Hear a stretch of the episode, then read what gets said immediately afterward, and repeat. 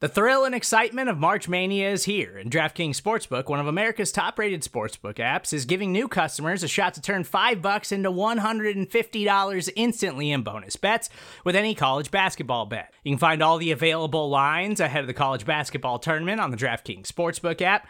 So download the DraftKings Sportsbook app and use code SBNFL. New customers can bet 5 bucks to get $150 instantly in bonus bets only at DraftKings Sportsbook with code SBNFL.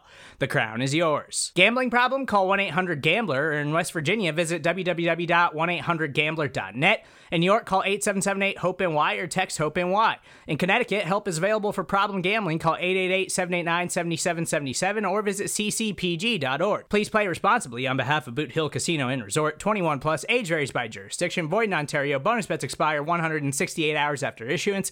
See dkng.com slash bball for eligibility, deposit restrictions, terms, and responsible gaming resources. The following segment is from The Look Ahead on the SB Nation NFL Show, where we're discussing your favorite team. Subscribe to the SB Nation NFL Show to make sure you don't miss conversations like this one. I think that agents around the league are studying this, and if they're not, they absolutely should be. My advice to any quarterback, really any player, but quarterback specifically, that is going to be due for a new deal, do not sign anything. Play through your contract, play through the two franchise tag years, and then you own the world. If I was Lamar Jackson, if I was Josh Allen, that's what I would say. Sign nothing. Look at Dak. Look what happened to Dak, right? He plays through his year. He plays through the franchise tag. What do they always say? Well, you what about the risk of injury? You want to get that big contract. Well, Dak had the injury. Like that's a major ankle injury, and he still signed the best contract in the history of the NFL. There is literally nothing to worry about. Who's the last guy, RJ, that had a straight up career ending injury, especially at quarterback?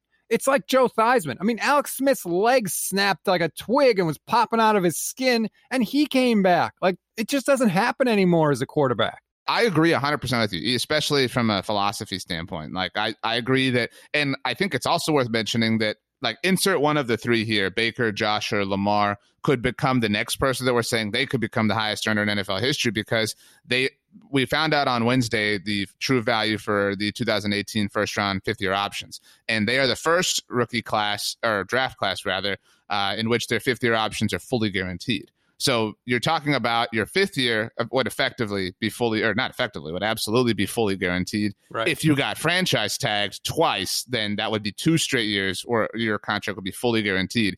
So you'd have three years of fully guaranteed money coming your way before you ultimately potentially got your long term deal. The the only thing that like, and this is this is the true risk in my mind is your is the talent or, or the success because like think about like Lamar. Like think if Lamar could have gotten paid a year ago.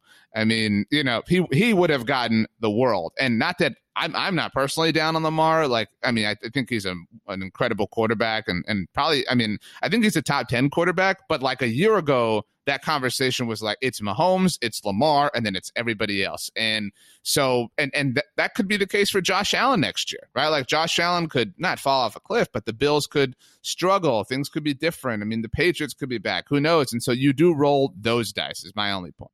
When it comes to Josh Allen, like I look at the signs for him, and I I'm blown away. Like if you look. His completion percentage has gone up every year he's been in the league. It went from 58 to 69% in one year last year.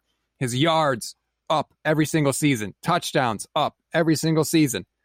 I mean, all the signs are pointing up on Josh Allen. To me, if I were the Bills, I would try to blow him out of the water right now. Right now, I agree with you. Get it in because it's going to cost you more later. Uh, whereas Lamar, I want to wait. I'm in on Josh Allen.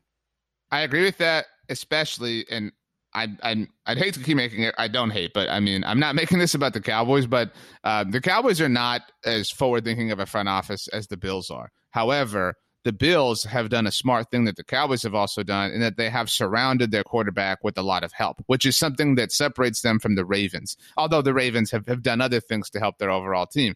And so to that point, and a lot of conversations that you know I've had this week and, and, revisiting this whole Dak saga has been how stupid it was last year of them to to not pay him because they they were betting against themselves, right? Like in in the best like case scenario, you know, you gave this guy all of this help right? And like, what's what's the what's the best result possible? You win the Super Bowl, right? Like that's literally it. And so if you do that, you lose. Eh, like on the on the betting side of this. financially, like, yeah, right. And the Bills have done a very similar thing. I mean, trading for Stefon Diggs, and uh, they they are forward thinking, and that I know that they've already moved on from John Brown, but you know, bringing in Cole Beasley, and I know they specifically brought those types of receivers in because they wanted to get people who could separate to help Josh Allen out.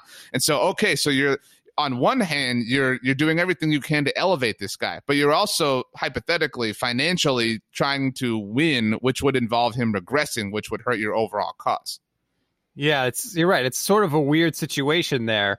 If the guy stinks it's like okay good it'll cost us less to sign right. him do we really want to sign him? Because he kind of stinks. So yeah it's it's you're right. They were betting against themselves and that is not uh what your team should be doing when they're trying to win a championship. You can hear the rest of this conversation by subscribing to the SB Nation NFL show wherever you get your podcasts.